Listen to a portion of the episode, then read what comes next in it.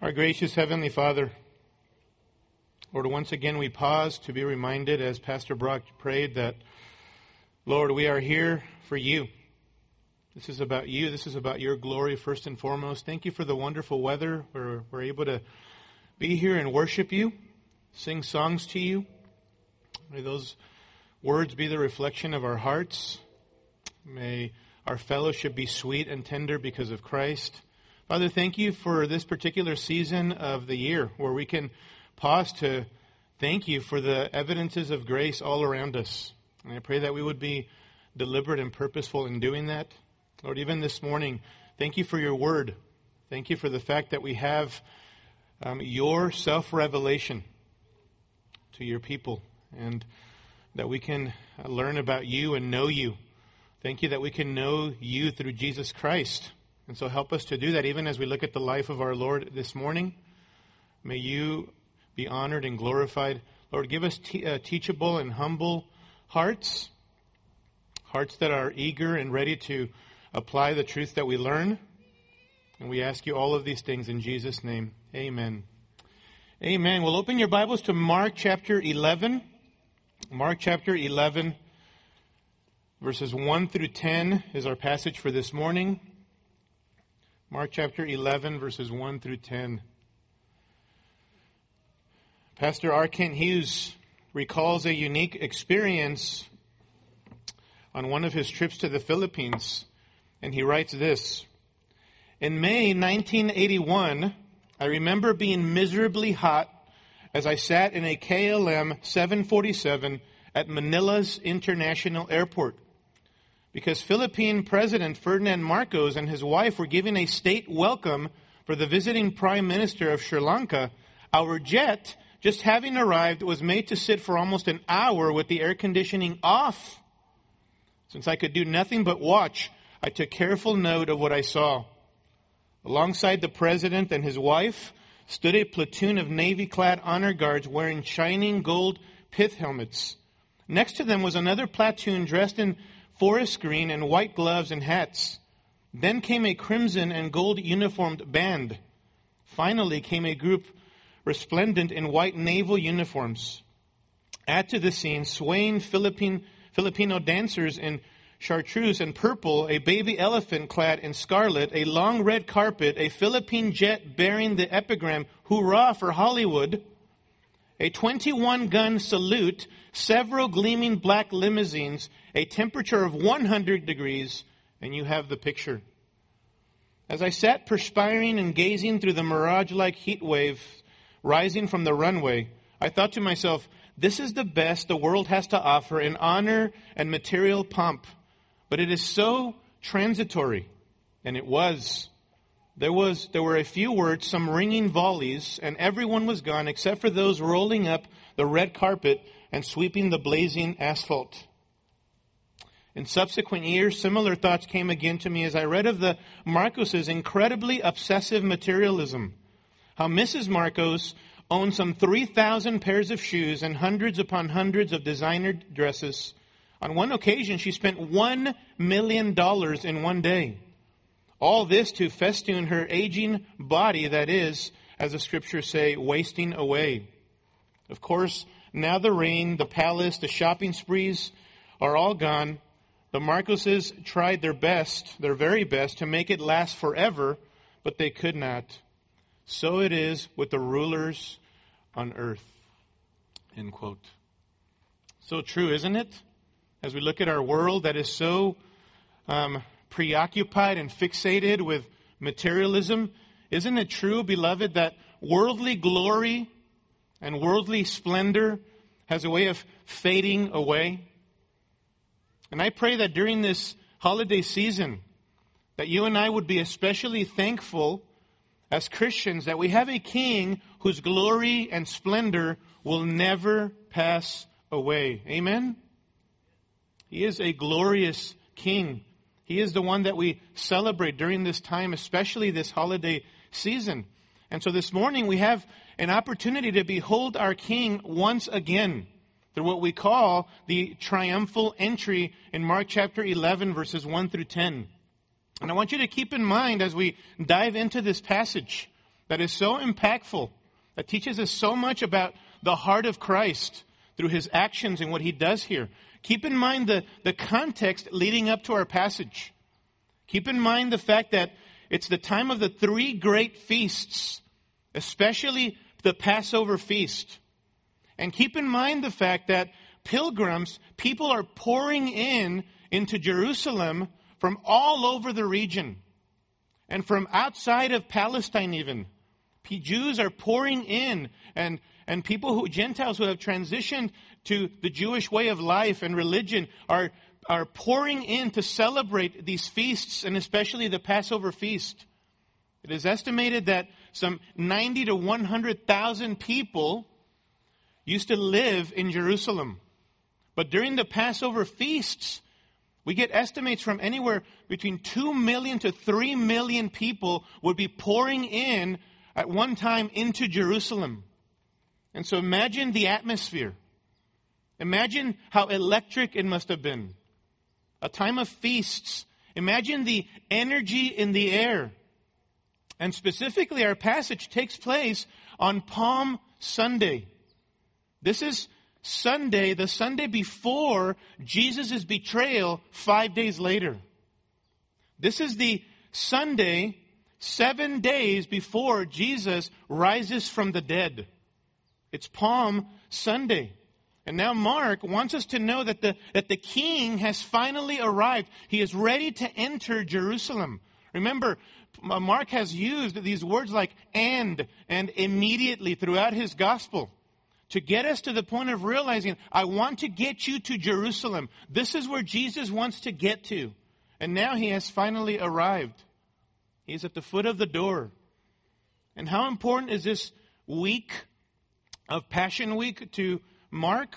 He devotes his last six chapters of the Gospel according to Mark to this last week of Jesus' ministry, the Passion Week. The last seven days, we get six chapters of what takes place in these um, uh, during this final week. And so we're going to have a great time in the next weeks and months ahead looking at this final week in Mark chapters 11 through 16. And this morning we're going to look at the king's arrival in three movements here, okay? So first I want us to keep in mind the place of the king's arrival. The place of the king's arrival in verse 1. Look there. As they approached Jerusalem, God's word says, at Bethphage and Bethany near the Mount of Olives. Stop there from long ago. It's been anticipated, if you've read your Old Testament, that the city of Zion, specifically here in this context, Jerusalem was the place of the great king, the location from which he would one day rule. And now we're told Jesus is on the verge of arriving to Jerusalem, but he finds himself at Bethphage and Bethany near the Mount of Olives.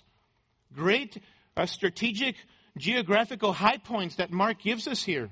That he is at Bethphage and Bethany near the Mount of Olives. These locations are important because in the nearby city of Bethany, about two miles away is Bethany from Jerusalem.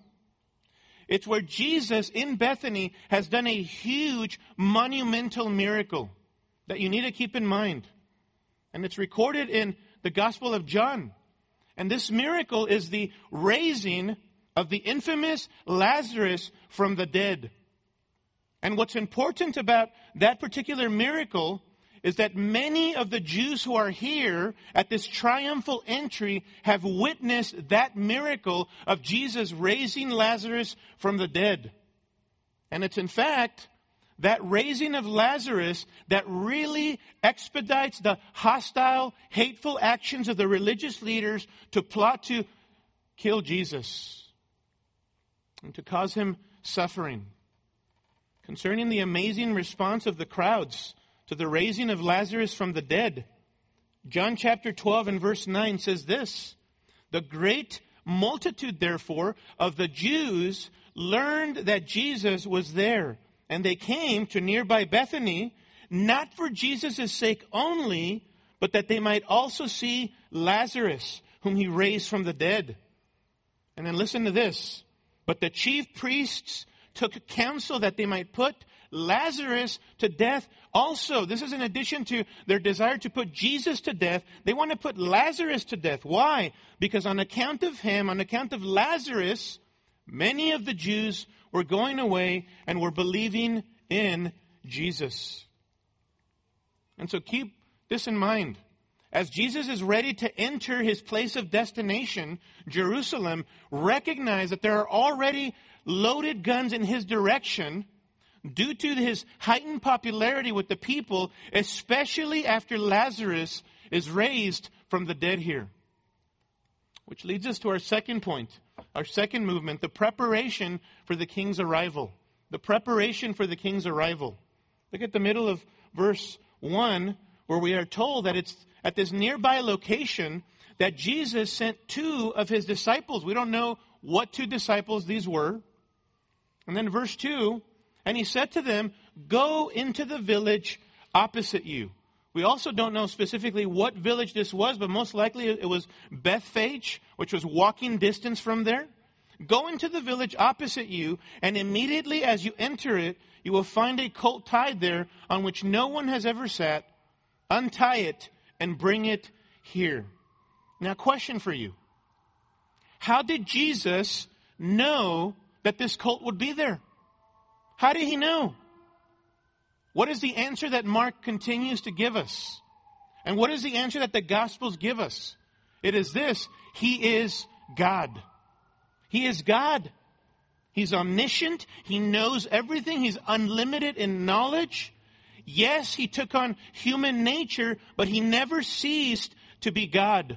Jesus added a human nature to his, to his divine nature during his humanity, during his earthly life. This is how he knows that this animal will be there. Now, when you see this word of a colt in verse 2, don't think of, a, of an American donkey, okay? Don't think of an American animal. These first century Jewish donkeys were, were much smaller. They were more of the, the, like the size of a small pony, like a small pony. You know, my kids over the years loved going to Griffith Park nearby here to ride the, the ponies there at Griffith Park. And, um, and for the most part, all of them were perfectly okay riding, their po- riding on a pony with um, their parents just being around and us not needing to walk with them. But there was one particular kid who will remain unnamed, okay, who was not initially comfortable going by himself. Oops, I just gave it away, so it's one of the three boys, okay? So one time, because this one wasn't as comfortable initially going on a pony by himself, I had to go jump on one of those ponies and ride along with him while he rode his own pony. Needless to say, okay, I didn't look very manly on that pony, all right? I looked kind of silly on that thing. Well, imagine the Lord Jesus asking for a similar sized animal upon which he's going to enter into Jerusalem. And this highlights for us, doesn't it? His choice of a small animal like that to ride on top of as the king of Israel one of the great paradoxes that exists in the Gospels concerning the person of the Lord Jesus Christ. Where on the one hand, you have the great humility of Jesus, the suffering servant, who according to Mark chapter 10 verse 45, came not to be served, but to serve and to give his life as a ransom for many. On the one hand, you have the humility and the utter condescension of the Lord Jesus Christ. And yet on the other hand, you have the unmatched power and the unrivaled authority of King Jesus, who does what kinds of things in the Gospels? Who commands the wind and the sea to obey him. Who commands demons to get out of people and they obey without a word. Actually, words of even worship they offer to him. Who commands people to be healed of their sicknesses, their infirmities, and their uh, diseases. In Christ, you have this great paradox of both humility and power and authority in one person. And here in our passage, observe how on the one hand, he's asking for this colt, for this young donkey, no larger than a small pony, showing his great humility and yet again his great condescension. and yet observe the authority with which Jesus speaks. Look at verse 2. With authority, he commanded his disciples to, to, to go, to go do this. And according to Matthew 21 and verse 6, the parallel account, it says that the disciples went and did just as Jesus had directed or had commanded them. And then look at verse 3. If anyone says to you, says our Lord, why are you doing this? You say, the Lord has need of it. And immediately he will send it back here. That title, Lord, is not referring just to another human being. He's not just saying, tell him the, the master, your sir, has sent you to get that donkey or colt. That's, that's a term there used by Jesus that refers only to God. This is, refers to the sovereign one. Tell them that the sovereign one has need of it. And immediately he will send it back here. Look at verse 5. Some of the bystanders were saying to them, to the two disciples, What are you doing untying the colt? Verse 6 They, the disciples, spoke to them just as Jesus had told them. How was that? With authority. And verse 6 says, And they gave them permission. And so what you have here is on the one hand, the great humility of Jesus, the great condescension of Jesus, but beloved, don't ever forget we also witness the unrivaled power, the great authority of the Son of God. Throughout this, the passage, there's this tone of Jesus who is to be obeyed, as we just saw. Jesus who has all authority. And what a reminder this is to us to hold on to a whole Christ, to a complete Christ in our Christianity. You know, there are some people who focus on Jesus' deity, the fact that he is God, and rightly so. We must never lose sight of that. The only problem is that they forget that he's also really human, that he took upon a real human nature. And so that means that he actually identifies with us, that he understands how, what we are going through in life. That though sinless, he himself, because he was, he is human, experienced our humanness, our struggles, our trials, our suffering.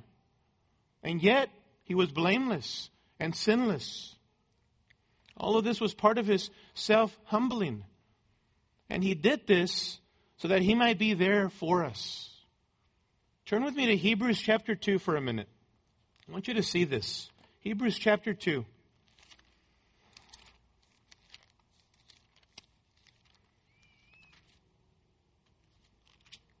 And verse 14. Therefore, since the children share in flesh and blood, meaning because we are humans, he himself, Christ, likewise also partook of the same. The same meaning he became a human, that through death he might render powerless him who had the power of death, that is the devil and might free those who, through the fear of death, namely all humans, were subject to slavery all their lives. For assuredly he does not give help to angels, but he gives help to the descendants of Abraham. Therefore, Christ had to be made like his brethren in all things. Why? So that he might become a merciful and faithful high priest in things pertaining to God to make propitiation for the sins of the people. Propitiation means a wrath removing sacrifice.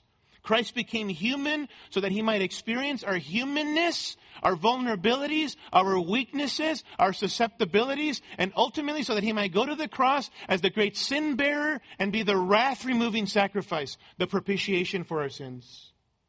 Verse 18 For since he himself was tempted in that which he has suffered, he is able to come to the aid of those who are tempted. Isn't that wonderful? Because Christ has a human nature. He understands you.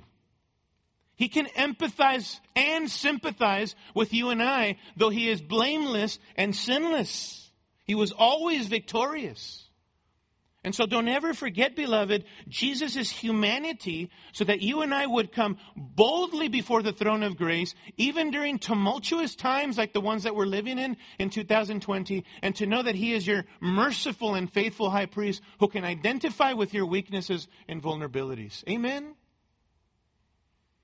Now, on the other hand, some people focus so much on Jesus' humanity that they forget about His deity that he is God. And they forget that, that because Jesus is God, Jesus is to be worshiped. Jesus is to be served. Jesus is to be loved. Jesus is to be obeyed. Jesus is to be feared. Jesus is to be revered. Jesus is not someone that you want to trifle with. Jesus is not only Savior, but He is Judge you understand. The same Jesus who tells you to come to me, all you who are weak and heavy laden, and I will give you rest, who says, I am gentle and humble in heart, and you will find rest for your souls in me. That same Jesus is the same Jesus who, when he returns, will shed the blood of his enemies who have rejected his sacrifice for their sins on the cross. This complete Jesus is a far cry from the so called Jesus of our culture, isn't he? That our culture has created a Jesus with no backbone, a Jesus with no moral standards, a Jesus whose, whose so called love is detached from truth, a Jesus who is so called loving, who accepts people's sin and condemns no one and judges no one. That's not the Jesus of the Bible. And as people, we must never forget that God never, ever, ever swept sin under the rug. Who did he punish instead for us? Christ, his son. God doesn't sweep sin under the rug. It's in Christ that our sins are paid for and our sins are covered. And so listen, there is no loving Jesus detached from Jesus as just judge. And so make sure that you are beholding a whole Christ from Scripture and not succumbing to the erroneous um, uh, views or portraits that we see out there about Jesus. And what we have here, even at the triumphal entry, is that Jesus is almighty person, is here in the Gospel of Mark, and yet we see his utter humility in one person. Don't forget that. And so all the preparations are in place here for the arrival of the Messiah, the King of Israel. And now, thirdly, I want you to see the presentation of the King. The presentation of the King. Look at verse 7. They brought the colt to Jesus and put their coats on it, and he sat on it. Oh, this is so anticlimactic, isn't it? So anticlimactic.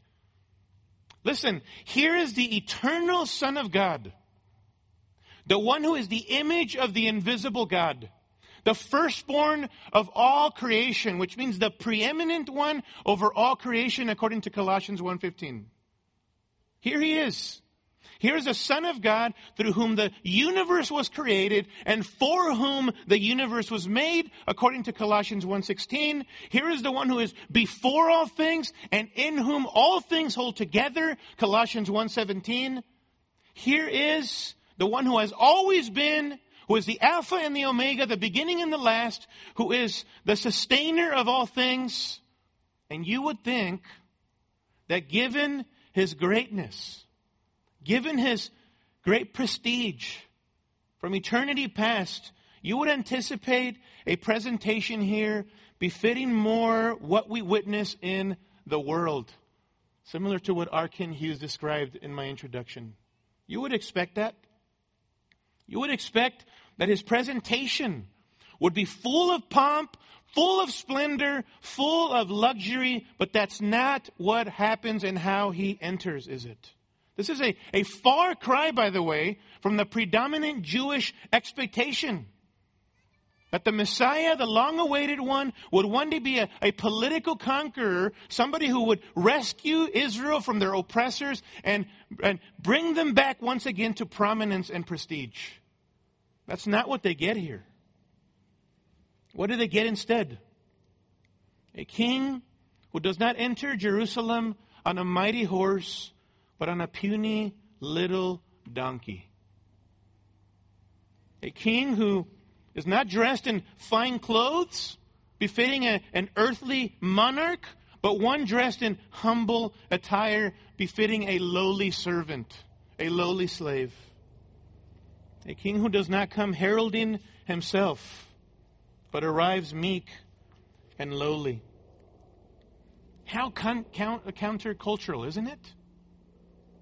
How so different than what we know in our world? And that's what Jesus was saying in the previous context. You guys know, disciples, how the Gentiles, the non believers of the world, the non believing rulers, exercise authority over people. And their great men lord it over people. But it is not so among you. And guess what? He shows us here the example and the model of that to follow. He comes lowly and humble. What an example that he comes this way.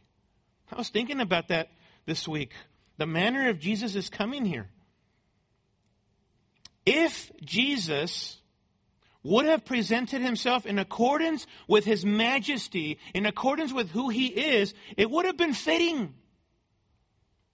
Because he truly is majestic. He truly is glorious. He showed his disciples on the Mount of Transfiguration just a, a, glimpse of his glory, a glimpse of his splendor. It is who he is. He is glorious. It would have been fitting for him to do some of that. But how devastating that would have been for us. Why? Because in our natural fallen state, we crave glory and self exaltation, don't we? But Jesus shows us a different way. That the way of the kingdom, the way of the cross, is to be lowly, to be a servant and slave of all. And he modeled this for us, didn't he?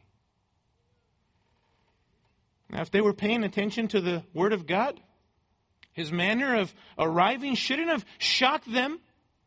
Because this was, according to Matthew 21, verse 4, in fulfillment of prophecy, the manner in which he came. He fulfilled prophecy. Matthew 21, verse 4 says this Now, this, this humble triumphal entry, this took place that what was spoken through the prophet might be fulfilled, saying, Say to the daughter of Zion, Behold, your king is coming to you, gentle and mounted on a donkey, even on a colt, the foal of a beast of burden. You know, those are, see in your Bibles how, eh, whenever you see these words in, in caps, those are quotations from the Old Testament. And what you have in Matthew 21 verse 4 are quotations from two particular Old Testament scriptures. Isaiah 62, 11 which is basically written some six to seven hundred years before the triumphal entry. And then Zechariah chapter 9 and verse 9, written some five to 600 years before the triumphal entry, before this particular historical event. And what's the point? Matthew is telling us this is exactly how God promised it would happen with the long awaited Messiah. He would come in this particular manner. And if the typical Jew, especially the religious leaders, were paying attention, they should have known that God's amazing providence was at work and God was fulfilling His word to His people. And here's yet another example of this, of the faithfulness of God to fulfilling His promises. Boy, we need to be reminded of that today, don't we, beloved? That just as God fulfills Scripture here, through in this triumphal entry, in this manner in which Jesus came, boy, God continues to fulfill His word to us, doesn't He? Don't ever forget that. In the midst of such difficult, interesting times that we're living in, I've spoken to many of you who have said, these are, these are, I've never seen this in my lifetime.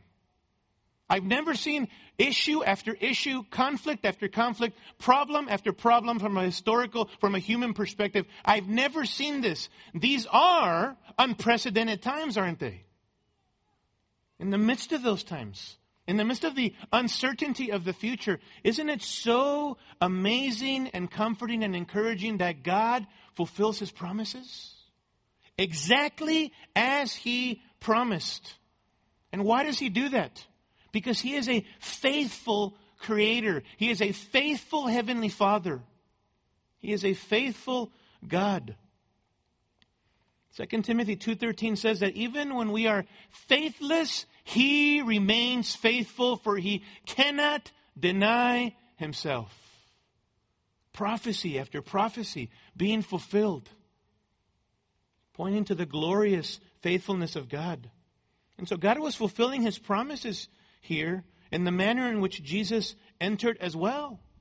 If the, the insightful Jew who was paying attention to the Word of God should have seen this. Now look at the response of the crowds. First, we see their actions in verse 8. And many spread their coats in the road, and others spread leafy branches which they had cut from the fields. They gave him the red carpet treatment. Treated him with honor like a human king, spreading their coats there. They also cut down leafy branches and laid them out for him. This is the, the red carpet treatment. All of this is a, is, is a reflection of honor, a celebration of victory. Listen, from their perspective, their long awaited Messiah had come to do for them what they, emphasis on they, expected. Secondly, we see their words in verse 9. Those who went in in front and those who followed were shouting, Hosanna! Hosanna! Blessed is he who comes in the name of the Lord. Blessed is the coming kingdom of our father David. Hosanna in the highest. You know what Hosanna is? Most of us think of it as, as, as words, a word of praise, and it is that. But more importantly, literally, it means, Lord, save us now. Lord, save us now. It was a plea for deliverance. It was a plea for God's salvation to come. See the words there in your English Bibles that appear in caps? Those signify a, a quotation specifically of Psalm 118 and verse 26. And Psalm 118 is a messianic psalm which tells us of the ultimate salvation that God's King will bring to his people, that his Messiah will bring to his specially chosen people. And Psalm 118 is one of those psalms that are known as the Hallel Psalms. The Hallel Psalms are Psalms 113 to Psalm 118. And what's unique about the Hallel Psalms is that they were sung every morning by arriving pilgrims during this great time of celebration, especially during the time of the Passover. And so that's what they're saying. It is praise, but more than that, it's deliverance, salvation. And what is shocking about this, of course, and most importantly, is that they are ascribing all of this to Jesus, much to the disdain and the disapproval of the religious leaders. They're referring to Jesus as the blessed one who comes in the name of the Lord. This is the one who represents God, who represents Yahweh. Blessed is the coming kingdom of our father David. This is the long awaited king. Hosanna to the son of David, says Matthew 21 11 that they were saying.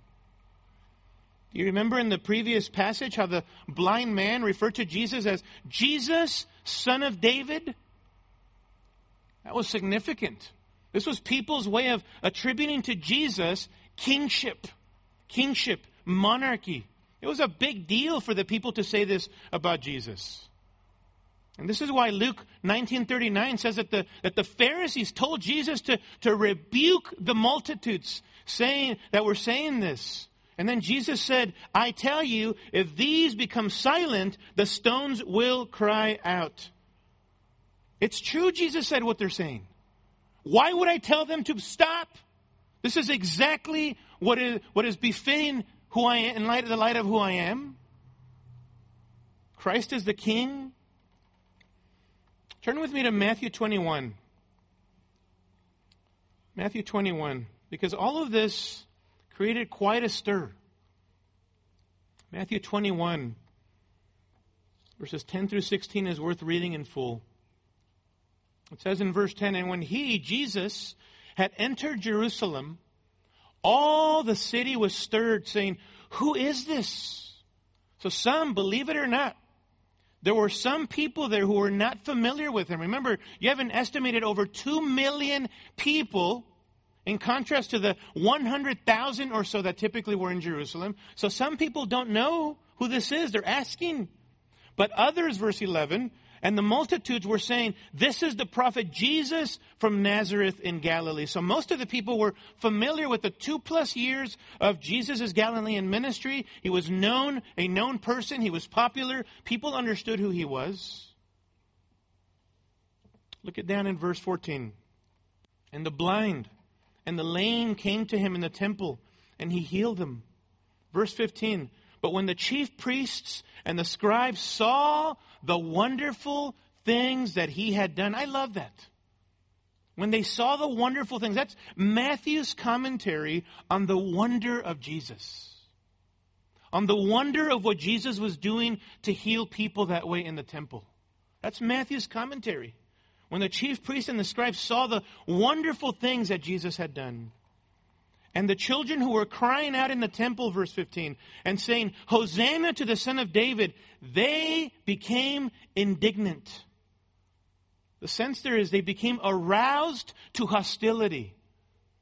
They became aroused to, to sinful anger. See, to them, that Jesus was being referred to as the Messiah infuriated them. They were envious and jealous of Jesus. They would not have it. Verse 16. And they said to him, Do you hear what these are saying? And Jesus said to them, Yes. Have you never read, Out of the mouth of infants and nursing babes, thou hast prepared praise for thyself? That's a quotation from Psalm 8 and verse 2, where David, the psalmist, refers to God as receiving praise from people in the light of who Yahweh is in his majesty. And what's amazing is is that here in Matthew 21 16, Jesus is saying essentially, it's okay for these children to sing this way to me. Why? Because I am who? I am God. I am God. Because only God deserves that kind of praise, is worthy of that kind of praise. To say that to anybody else would be idolatry. But Jesus is God. And so think about this. As Jesus finally arrives to his destination, to Jerusalem, according to Mark, you have different sets of people here. Different groupings of people who are witnessing this. First, you have a few followers. Among these are, are his disciples, minus Judas Iscariot, who will show himself to be a traitor and never a true follower of Jesus. So you have followers of Jesus. They might not fully understand him but they believe him. They believe in him. They love him. They are following after him. To whatever extent they understand his upcoming suffering, they are willing to suffer for the sake of Christ. And these followers are the same ones who will grow in leaps and bounds in the next 45 days leading to his ascension. These are his followers, some of these people. But then there's everyone else. Everyone else. The many. The many. Because narrow is the way that leads to life. It's always been that way. It was here, even during this time for the Lord Jesus. There were many, everyone else who was not following after Jesus. Now, we often focus on the religious leaders or are hostile to our Lord. They're hounding him. They reject him. They eventually will be the ones responsible for handing him over to the Romans who will kill him. But then there are the multitudes of people, the, the non religious leaders, who many of them have heard the words of Jesus, have witnessed the works of Christ, and they still don't believe in his claims. They still don't know him personally and intimately. Though they have many, many facts, intellectually speaking, they understand a lot of facts about Jesus. They don't believe in him from the heart. Think about these groupings of people. And I want you to transport yourself to that day and age. And I want to ask you this morning which grouping or which category of people do you fall under? Where are you at this morning in connection to Christ? His claims, his death on the cross, his resurrection, his soon return. Where are you at with respect to the Lord Jesus Christ? I want you to put your heart on the table before the Lord and ask yourself, where am I this morning with reference to Jesus? What's my relationship to him like? Do I believe with all my heart that Jesus is God? That he came in human flesh to identify with me and my infirmities and also die on the cross as the great sin bearer for my personal sins and that he rose from the dead on my behalf? Have I repented of my sins, turned from my sins, and put my faith in Jesus Christ? Am I a follower of Jesus? Maybe that is you this morning. Praise the Lord. You have the, the greatest reason to be thankful for this Thanksgiving season that your soul is secure and you rest in Christ, not because of anything you've done, any good works, any favor you can gain before God, but because of the atoning sacrifice of Christ, no matter what happens in this world. Were this universe to melt with intense heat tomorrow, if you are in Christ, you can rest in the reality that you are saved. Amen? That you have eternal life. Or are you in the category of everyone else? Maybe you are hostile to the Lord Jesus. You neither believe his claims, nor do you believe he's done all the things we read about in Scripture.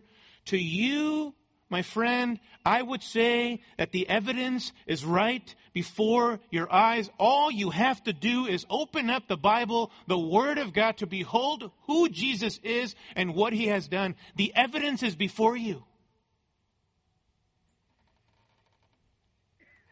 And what awaits you is sure judgment. And it's sure judgment not because of a lack of evidence, not because you are a great sinner but because you simply won't believe. You simply won't give up your sinful lifestyle, your life of self worship, to worship and bow your knee to King Jesus. Maybe you're indifferent to Jesus.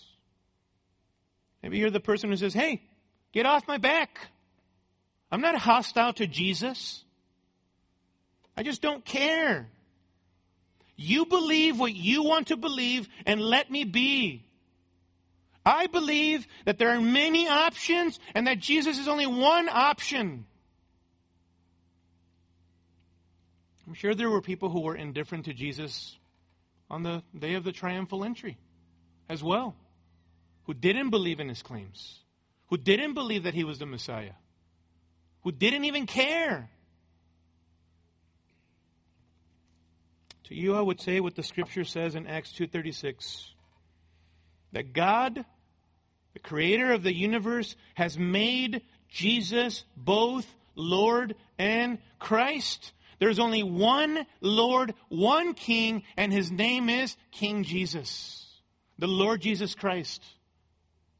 To you who are hostile or indifferent to Jesus, I would point you to what Acts 17:31 says, that God has fixed a day in which he will judge the world in righteousness through Jesus Christ.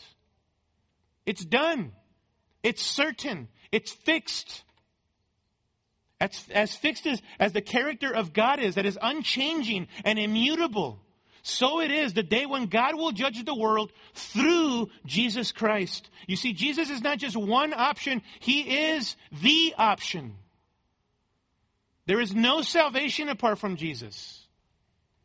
There is no other name under heaven that has been given among men by which we must be saved. His name is Jesus Christ, the Lord Jesus Christ.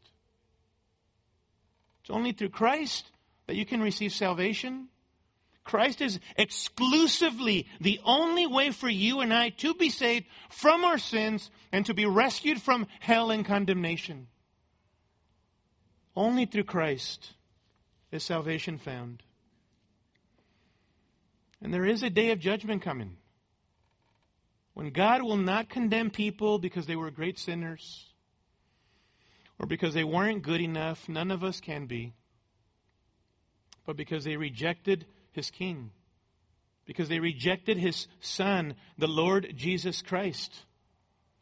Just like the fickle, superficial crowds you see here who did this. Most of these people who are crying out, Hosanna, blessed be the name of the Lord. Most of these people just days later will be among those who will be crying out, crucify him, crucify him.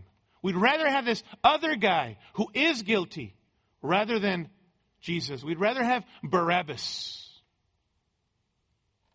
Think about that. How superficial, how fickle these crowds were. And how amazing and how ironic that here were thousands and thousands of pilgrims who were going to be doing sacrifice after sacrifice after sacrifice in observance of the Passover feast, and yet they missed the Lamb of God who takes away the sin of the world. Amazing. How ironic.